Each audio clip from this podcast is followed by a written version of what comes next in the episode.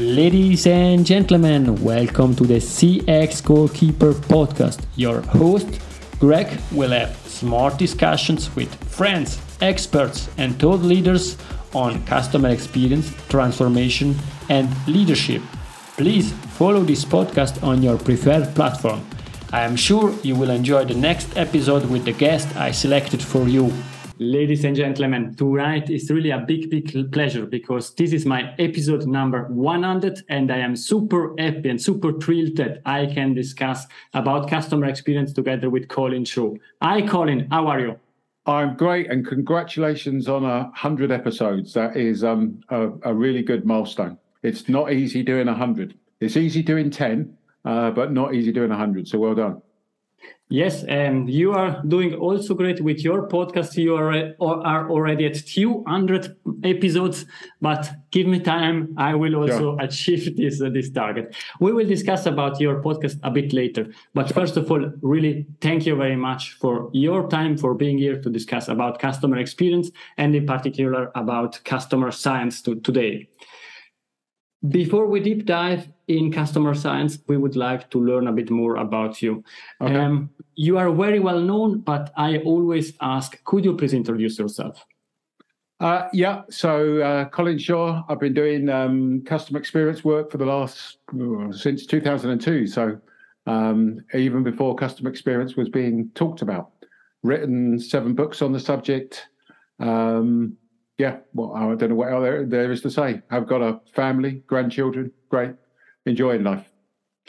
That, that's great, but I think it's important also to mention beyond philosophy that your company is something that you created the fourth time in a row. Um, the best um, consulting company uh, yes. nominated by the Financial Times, and you have also an outstanding podcast. Could you please elaborate a bit on that? How can you yeah, sure. manage? This is this is the, the, the British bit of me, which is trying not to uh, blow my own trumpet, as they say. So yeah, so Beyond Philosophy we started 20 years ago. Uh, as you mentioned, it's it's now uh, been recognised by the Financial Times as one of the best management consultancies for the last four years, which is really good. Um, uh, the um, podcast is called The Intuitive Customer. Uh, we've been going for nearly five years now.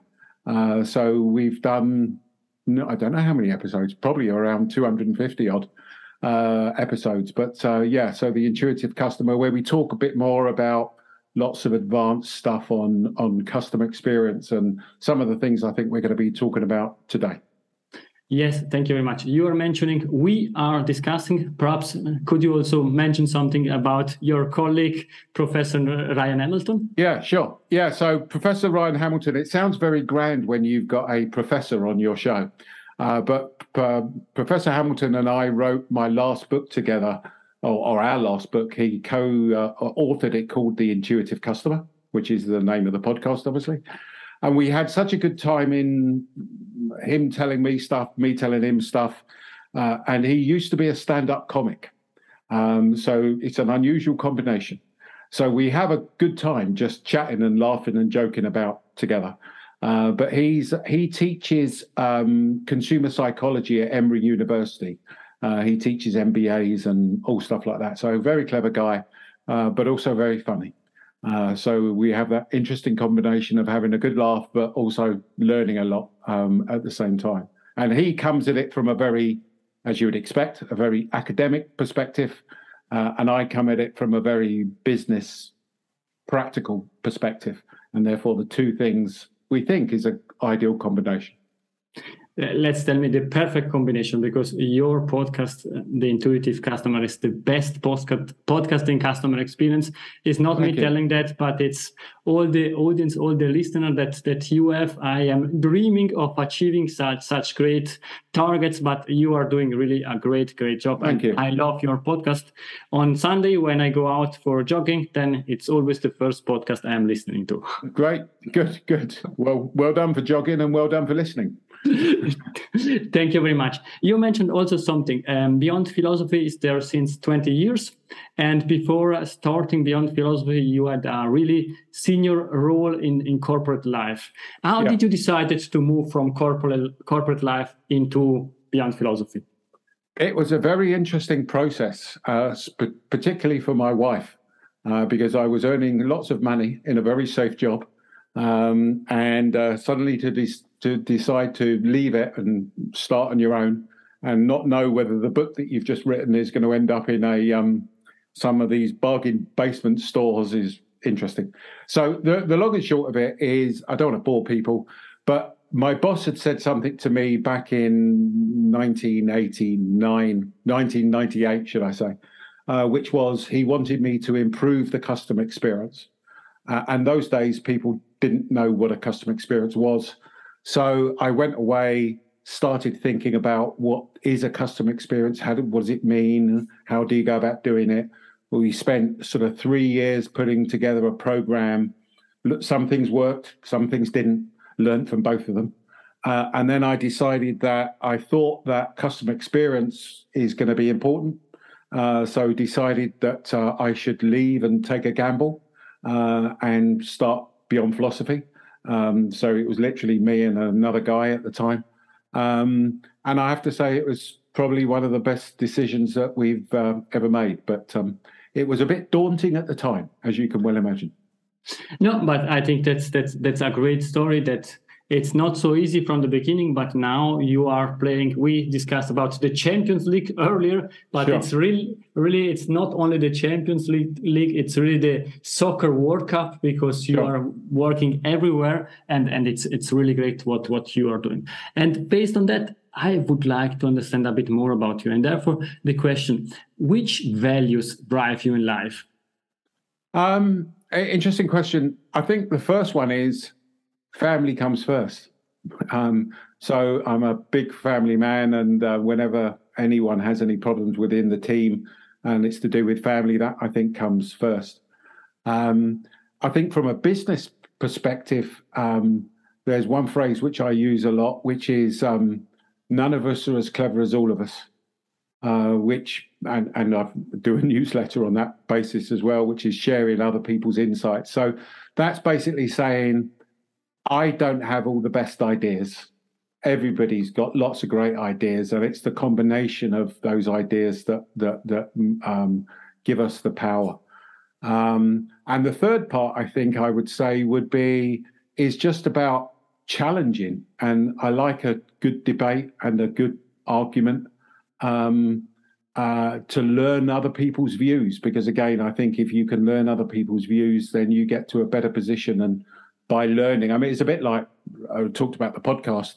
You know, one of the things I enjoy about that is learning from Ryan all the academic side and then going, okay, well, that's interesting. How do we? How do you actually do that at a practical level within a company?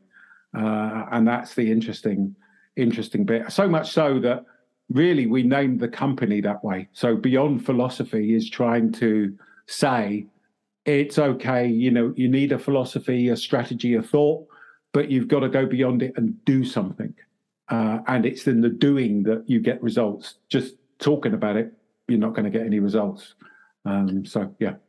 And I think what you are saying it totally makes sense because nowadays a lot of people are talking a lot about customer experience but not everybody is doing it in a proper way. You are mentioning also in your podcast that the satisfaction of the customer the level of satisfaction is decreasing and decreasing over yeah it's incredible. Yeah i mean it's um uh, and this is these are american figures obviously uh, but there's a thing called the american customer satisfaction index um, and it's now at the lowest point for 17 years. So so think about that. So all the time that there's been this focus on customer experience, it's at the lowest point. Now you could turn around and say, ah, well, that's because of the pandemic. And well, no, it's not, because if you look at their statistics, and we had the guy on the show recently, um, uh, the guy being the president of the, the company that does this, um, he tells you that something like only 30% of organizations between 2010 and 2019, that's pre pandemic, improved their customer experience. Only 30%. So that means 70% didn't. Uh, and given the focus that's on it, given the money that's being poured into it, given the software systems that are being built and sold, you would have thought that th- that number would be far higher. Exactly. What what you are saying, I think it's something that we are also facing. It's US, it's Europe, it's Sure. Switzerland, it's, It's UK, I agree. but it's everywhere. And I think what you are also preaching, sorry for the word, it's that something needs to change. And therefore I would like to speak about customer science. I know you spoke a lot on about customer science on, on your podcast, and I think this is something really interesting. And to structure structure that in a, in a way that also my audience can can understand that Sure. um, I start with the question: Is there a silver silver bullet in customer experience? no. Next question. no, there is no silver bullet in customer experience. All there is is a lot of hard work uh, across many different aspects of it. Uh, unfortunately, people want a silver bullet, and I think that's part of the problem, to be honest with you. Um, they want a silver bullet, but there isn't one. Um, there's a lot of hard work. It's a bit like um, the Winston Churchill speech all I can offer you is blood, sweat, and tears. So, No, I, I I really understand that. And therefore, as you were saying, and it was the introduction, could you please define customer science? yeah. So let me let me sort of take a step back here because I think it may be important for your listeners to try to sort of understand where I'm coming from here. The the way I've been looking at this is it's a bit like if I was to go back to you know 1999 when I was thinking of setting up Beyond Philosophy, and I started to see a few trends emerging, and I started to think, yeah, there's this thing called customer experience out there, and not many people know about it. A few people do, but not many people know about it. But I think it's going to be a big thing, uh, and there are a few sort of telltale signs. Uh, and I think uh, what I'm seeing today is are those signs. Now, back then, the everyone was talking about CRM. It, CRM was the big change. CRM was going to change the world. Um, they were talking about the fact that CRM programs had not been um, generating the improvements that they had thought uh, it would. So, yeah, again, similarities to where customer experience is today, and as we were just talking about in terms of you know um, only a third of organisations changing their experience. So I'm I'm I'm starting to see that people are starting to get a bit um, what's the word I'm looking for? A bit um, this no not disingenuous. They're, they're they're starting to think that well maybe customer experience isn't producing the results. So what else is there? Uh, and what I've seen is that there are, and I've I've labeled this customer science, and this is not just me saying this phrase, um, but to be totally honest with you, I don't care what it's called. But it's three things. Okay, uh, it is uh, data. So we get far more data than we ever have done uh, in the past. But and again, I think we'll go on and talk about this. But the way that the data is being looked at is a challenge. All right. So data. Um, the second area is um, AI. So the ability to obviously build algorithms to to be able to predict, and that's an important word, what the customer is doing. Okay. And then the third part, which I think is is the the, the third element that's been missing, but is starting to come about, uh, is behavioral science. Okay, which effectively is understanding why people do what we do. So understanding human nature and understanding that people are are don't make logical choices, despite the fact that we think we do, we don't. Okay, and those three things are starting to come together now. Uh, it's a bit like um, it's a bit like the iPhone, right? No one ever said I want an iPhone, okay? But what what Steve Jobs and I'm not trying to equate myself to Steve Jobs, but what Steve Jobs talked about was, you know, he suddenly saw well, there's GPS, you know, there's there's small computers, there's uh, social media and all that, you know, and those are, are, are coming together. And, and that for me, it, it's this whole area around data, the fusion of data, AI, and behavioral science. Now, and let me say, let me be clear, I don't think that I'm saying, well, I'm not saying this is going to happen by the end of this year. I'm not even saying it's going to happen by the end of next year. What I'm saying is you will see a growth in this. And if I look at companies like Amazon, Google, yeah, Facebook, um, any of the big tech companies, they're doing this stuff today. You know, just look at what Amazon do. Look at the adverts that are placed in front of you.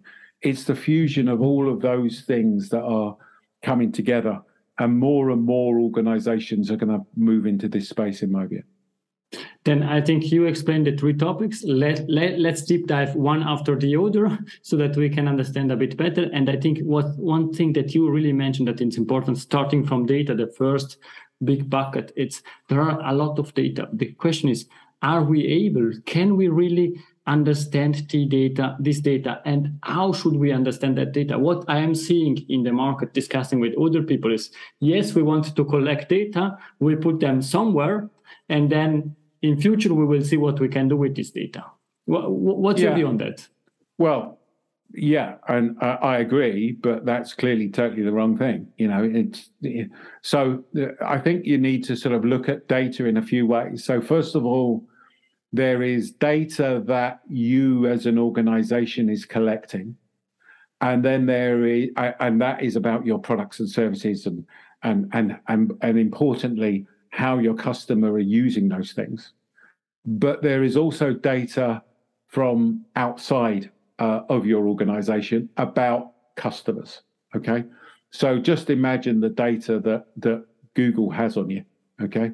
You know, that they know the searches that you've made, the type of searches, the way that you, you know, when you're searching, what you're searching for, you know, all of that sort of um, more behavioral type data. Okay. Now, the, the problem that I think is there, so so the data's there. Some of it, people are just going, well, we've got this data, we don't know how to look at it.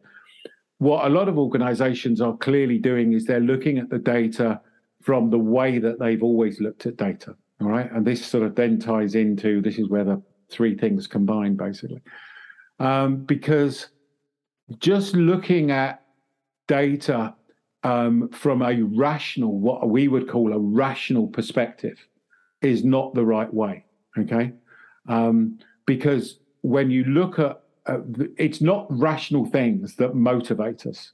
We are motivated by emotions, for example, examples. Okay, um, and therefore, uh, one of the challenges I would give any of your listeners is, well, how much data do you have on how your customer is feeling? Do you know the emotions they are feeling today? Do you know which emotions drive value for you? And that's a really important phrase. Value, in other words, which will increase net promoter, which will increase customer satisfaction, revenue, whatever it is, whatever the organization's doing most organizations haven't got any information on on date on on customer emotions and most organizations don't really understand why their customers are doing things so this goes back into the behavioral science piece which is um, you know um, I, I, um, I think you know one of my favorite examples which is you know um, disney know when they ask their customers what they want to eat at a theme park Disney know that people say they'd like to have an option of a salad. Disney also know that people don't eat salads at theme parks. They eat hot dogs and hamburgers. So here's the interesting bit. You could have a load of data uh, in, you know, if you're Disney, you could have a load of data that tell you that what customers want is salads. Okay. You've done research, customers say they want salads. Yeah. But they don't buy them. Okay. So it's and, and that's a classic example of customers say something and the irony is and I, my second book was on customer centricity the irony is is that sometimes you should ignore what your customers tell you. And i'm trying to be careful with my words here. Ignore what your customers tell you but look at what they do. Okay? Now if you've got data on what they are doing okay that's the key thing. And then the way that you interpret that through through the lens of behavioral science, in other words, understanding why people do what they do and what motivates them and how they make decisions at a much deeper level. This goes back to the podcast and uh, you know what what they're doing in academia. Understanding how people make decisions becomes key. Does that make sense? So yes, there's lots of data, but I don't. Here's, a, here's, a, here's another interesting one actually. Sorry to go on about this, but I thought this was really interesting actually. We actually did a podcast on this a little while ago, um, a, a, few weeks ago. Um, um, and if you haven't listened to it, I recommend you do. It was called The Myth of Experience. Uh, and Ryan had read, read, um, read a book called The Myth of Experience. And what it talks about is that sometimes we think that we have all of the information that we need to have to make a decision. And the authors called that um, a, a wicked learning environment. So we think we've got all the information, but we haven't got all the information. Um, and yet we're making decisions. And the other side of it is what they um, what they called um, a kind learning environment. Okay, uh, so in other words, you have got all the information. So an example of that would be with data. I've got information about how, what customers are doing. I've got information about how they're feeling. I've got information about uh, how I'm going to interpret what they're doing because I understand behavioral science. Now, um, you know, and most people will be listening to this and going, "Oh, well, we haven't got that." But over on the other side, people, there are organisations there that are thinking that they have got all the information, and they haven't.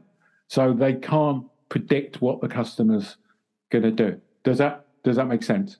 It, it, totally makes sense. And I think based on, on what you are saying and also going to the next topic, behavioral science, you are sharing also this peak end rule idea. And if you could elaborate a bit on that, I think it would be really helpful because sure. linking what you're saying now with this peak end rule, it makes extremely understandable that customers sure. are not taking this decision in a rational way, as you sure. are saying. But sure. Sure. So, so let me try to define behavioral science first of all, which which basically um, behavioral science is effectively psychology. Okay, call it behavioral science, call it business economics, call it neuroscience, whatever you want. Yeah, but behavioral science is effectively understanding how people make decisions and understanding that we as human beings have biases uh, and we have what are called heuristics, which effectively are shortcuts. Okay, so we we have a shortcut in decision making. Let me give you an example, and then I'll come on and talk about peak end. But um, a shortcut that we have, I've just been talking to my wife about this. You know, we're having some work done around the house, and uh, we will always get three quotes. We always get three quotes on any work we haven't done. We never go with the most expensive. We never go with the cheapest. We always go for the one in the middle. Now that is a that that's um, that is a heuristic that, in other words, a short way of making a decision. Okay, and there are literally hundreds of these things that we use.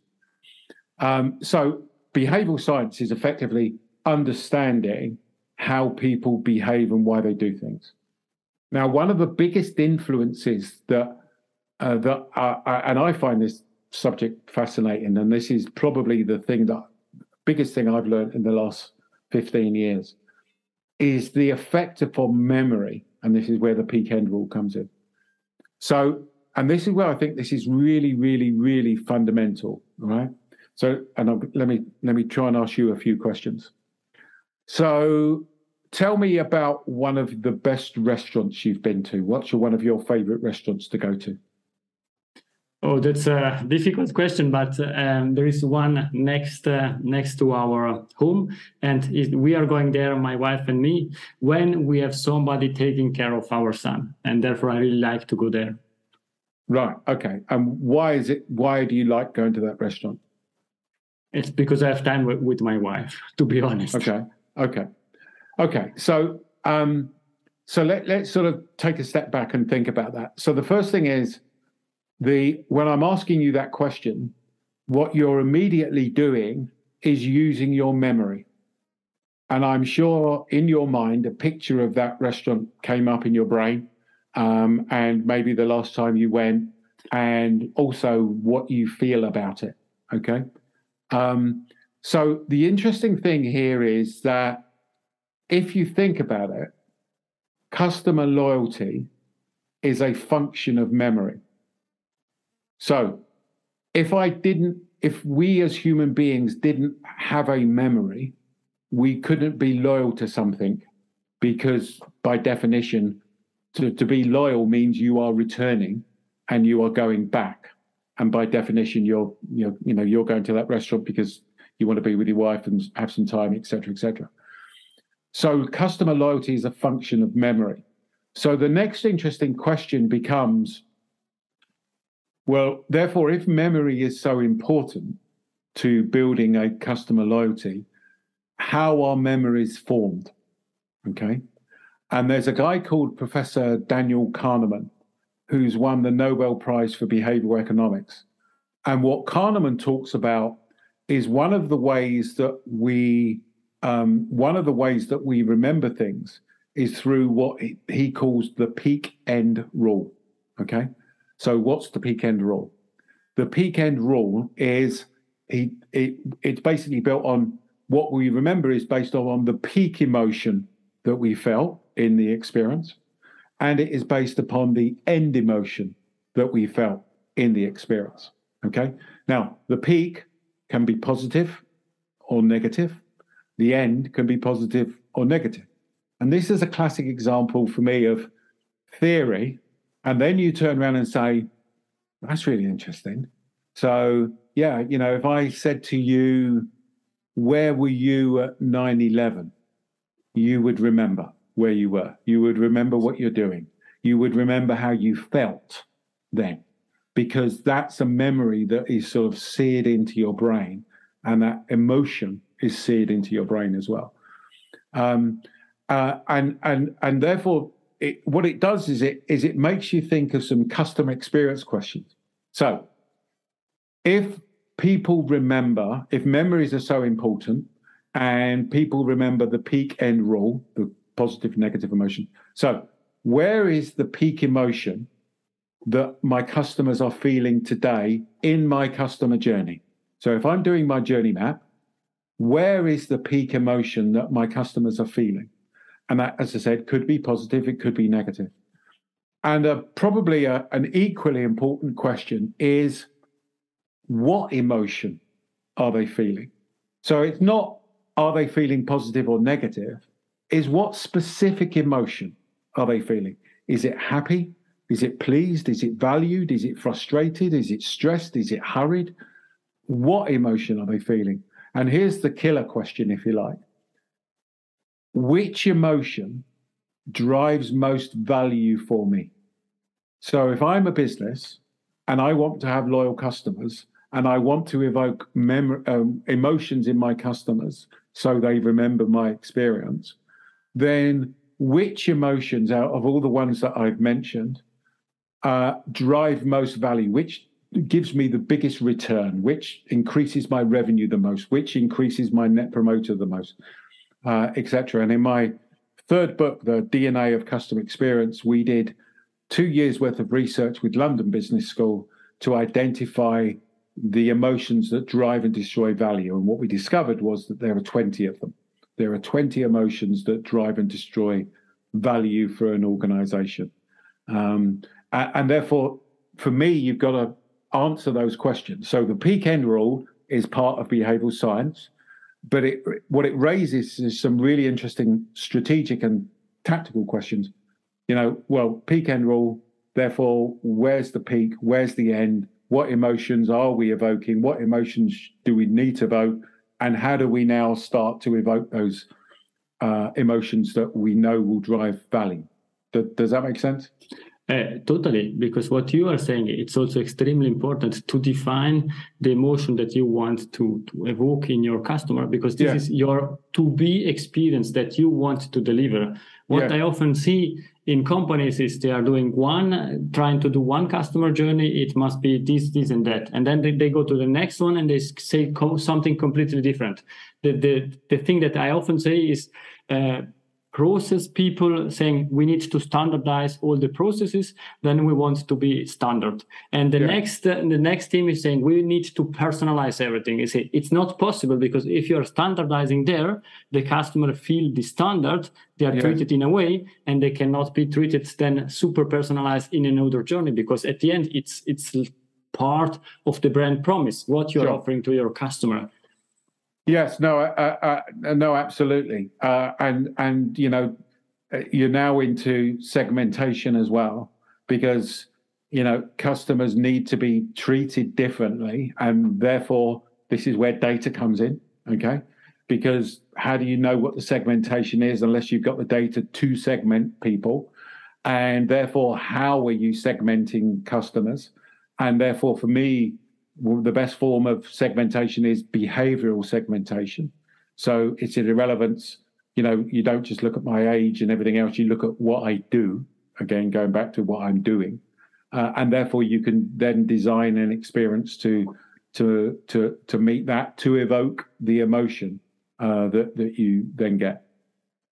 And I think that the last part of this triangle is, is artificial intelligence. And this is something that sure. we need and will, will help us in future. Could you please comment a bit also on that? Yeah, so um, yeah, so AI is obviously extremely powerful. Okay, um, and AI, I think, is going to transform. I hope is going to transform customer experiences.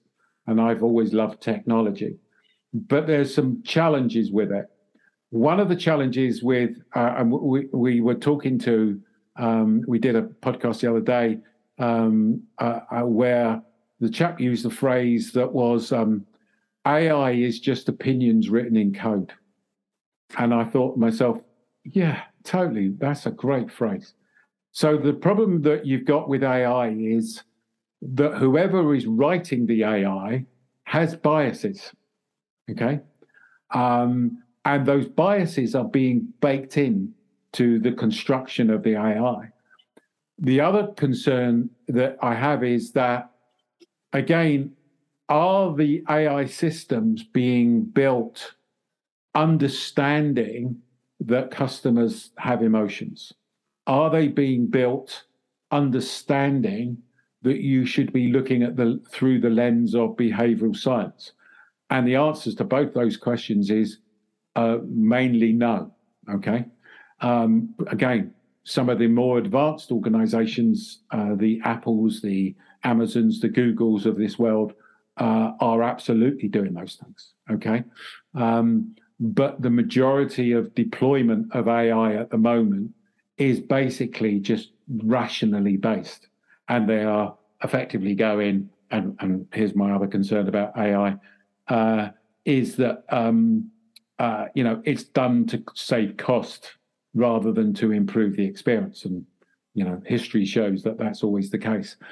I, it, but having said all the problems, there's a massive opportunity because you can personalize interactions if you've got the data, you've constructed the data in the, the, the right way, if you've looked at things through the lens of behavioral science, now you can construct your AI to predict what the customer is going to do. Okay. And not only predict what they're going to do, predict how they are going to feel. Okay. So, example I always use is that, you know, when I walk home at night and I walk into my front room and I shout hello to Lorraine, my wife, within a one word response, I can tell you how Lorraine is feeling. I can tell you she's feeling happy. I can tell you she's feeling sad. I can tell you what, if she's feeling sad or annoyed with me for some reason, I can tell you what I shouldn't do to make it worse. And I also can tell you the things I should do to make it better. Okay. So, you know, now replace me with a with AI. And now you've got something that understands all those things understands the sentiment of what customers is are saying or what they're typing or what's written in social media or you know text analytics and blah blah blah blah blah. And looking at putting that intelligence that emotional intelligence and that uh, be, behind that interaction now you can start to deliver uh, and this is where i think the battleground will be is in in in a predicting a, a proactive customer experience. So we will move to rather than being reactive to customer demands, we will be proactive to customer demand. Only the other day, just a very small example, um, you know, my Apple Watch came up to me and uh, pinged at me and said, "We, you normally do this type of thing at this time of the day. Do you want us to set up a widget to to do that?" And I thought, wow, it's looked at my behavior and it is suggesting an action to improve the quality of life, blah, blah, blah, blah, blah, by doing this. And I thought that's a good example of a something I haven't requested it to do, but is actually very helpful to me. Yeah. Yes, and I think you mentioned that several times. And to conclude this this part of the discussion, you mentioned at least two times Apple, one time iPhone, one time Steve Jobs. I think we know that you are a an Apple fan. I am, unfortunately. Which emotions, because emotions are extremely important, we learned today, which emotion emotions evoke Apple for you? Uh, yeah, it's a good, good, good question. Um, I feel, um, I feel that one of the things that Apple provide me is it, it's a bit like, again, if you go into sort of that whole behavioral science, I feel like I'm in a bit of a tribe. Okay. So when I go into an Apple store, there's lots of other people there that love Apple. Okay. I feel that Apple are the sort of the cutting edge of things. So that whole area around feeling innovation and uh, uh, uh, and all those things. I think the the lead they've taken on privacy is really good and important, and the lead they've taken on health is really good and really important. So despite the fact they're you know a big technology company that I'm sure has got loads of information on me, I feel safe with them. I don't feel safe with Facebook, for an example. Um, uh, uh, and and uh, you know, whenever I interact with them, uh, I feel they I feel valued. I feel they spend time with me. I don't think they're trying to convince me to use their products and services, you know, and all those all those things. So I've always I do bang on about I love Apple. So. Thank you very much. You are, we spoke already about the future of customer experience, it's customer science, but now we close our eyes for three seconds and we are in 10 years from now. What we are discussing about? I think what we're discussing is customer science. And I think what we're discussing is how we're building proactive experiences. And I think that customer science is just, we just like with, so let me take a step back. I'm not saying CRM went away. CRM doesn't go away. I'm not saying customer experience goes away. It won't go away. What I'm saying is it becomes business as normal and there is a new initiative and that new initiative will be customer science. People will still be doing customer experience. There will still be customer experience teams, but there won't be the focus on it. It will be absorbed into our everyday use. I think in 10 years' time, we'll be talking about how we are using AI how we, I, you know, I won't be sitting there going, "Hey, there's this really interesting thing called peak end rule," because everybody will know it. Um, uh, you know, all those types of things, all the things I was talking about 20 years ago, and people were going, "Oh, that's an interesting thought." You know, there is now. I don't talk about journey maps because everyone knows about journey maps. Um, you know, it's that type of thing. Thank you very much. We are coming to an end of this game. We are in the last five minutes or three minutes of the game. Let's score some additional goals together with Colin Shaw. Three questions for you. Is there a book that you would suggest to the audience because it helped you during your career or during your private life? Yeah, there's one that actually made me leave um, corporate life, which I've I always think is good.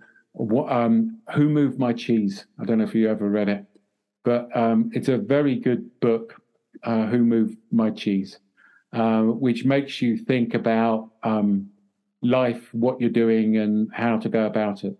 And one of the key questions it asked that I thought was great was, What would you do if you weren't scared? Um, and yeah, so if you didn't have a big salary and everything else, what would you do? Um, and my answer was set up Beyond Philosophy. So that's a that's a good personal book. There's a, a, a custom experience book. If, there's um, a book called Alchemy, Alchemy, um, by um, his name now. Um, I'm just trying to look for it. Uh, I can't remember his name now. Uh, oh, Rory Sutherland. That's it. Rory Sutherland, Alchemy, um, which looks at again practical examples of this whole area around behavioral science. Thank you very much. And if somebody would like to contact you, what's the best way? Uh, the best way is either to go onto our website, uh, which is um, um, beyondphilosophy.com. Uh, that's beyondphilosophy.com, uh, and go to contact us, uh, or um, just go onto LinkedIn. I'm a LinkedIn influencer. I write there regularly, um, so drop me a message on uh, on LinkedIn. Thank you very much. I will add some information because you have an outstanding newsletter that it's important to mention. You have seven books. You mentioned three or four or four of them in, in, the, in these episodes. They will be all on the show notes, but something that I would hear from you, it's where can we find your podcast? Um, so the podcast, just search for the intuitive customer. Uh, so it's the intuitive customer podcast. Just search for it wherever you find your uh, podcasts, and you'll find it there. So Apple, Stitcher, Spotify, on our website, anywhere. Thank you very much, Colin. And I really say it's worth it. Please subscribe this podcast because it's it's really the best. That that's my personal view, and therefore I invited you also for this episode number 100 because I really enjoy listening to what you're discussing with Professor Ryan Hamilton. It's it's outstanding. And now we are coming to the last question: Is Colin Shaw golden nugget? It's something that we discussed or something new that you would leave to the audience. Yeah, I, I would really suggest that you look into this whole area of memory. I've even thought about writing another book on it. Um, we we're actually just doing a mini series on the podcast about memory. Um, so, but really look into this whole area of memory, because when you think about it, we are affected in our decision making by what we remember. And I really don't think there are enough people out there thinking about the effects of your memory and how that influences your behavior and what you're doing and stuff like that. So, really take a look at the whole area of memory. Thank you very much, Colin. It was a great pleasure to have you on the customer customer experience goalkeeper podcast. Thank you very much for your time. It was a pleasure. Thank you very much, and well done on the hundredth episode. Really, really good news. Thank you very much. Colin, please stay with me. To the audience, it's everything. Thank you very much. If you have feedback, please let me know or let Colin know. We are happy to have a discussion and we always uh, are happy to get feedback. Thank you very much.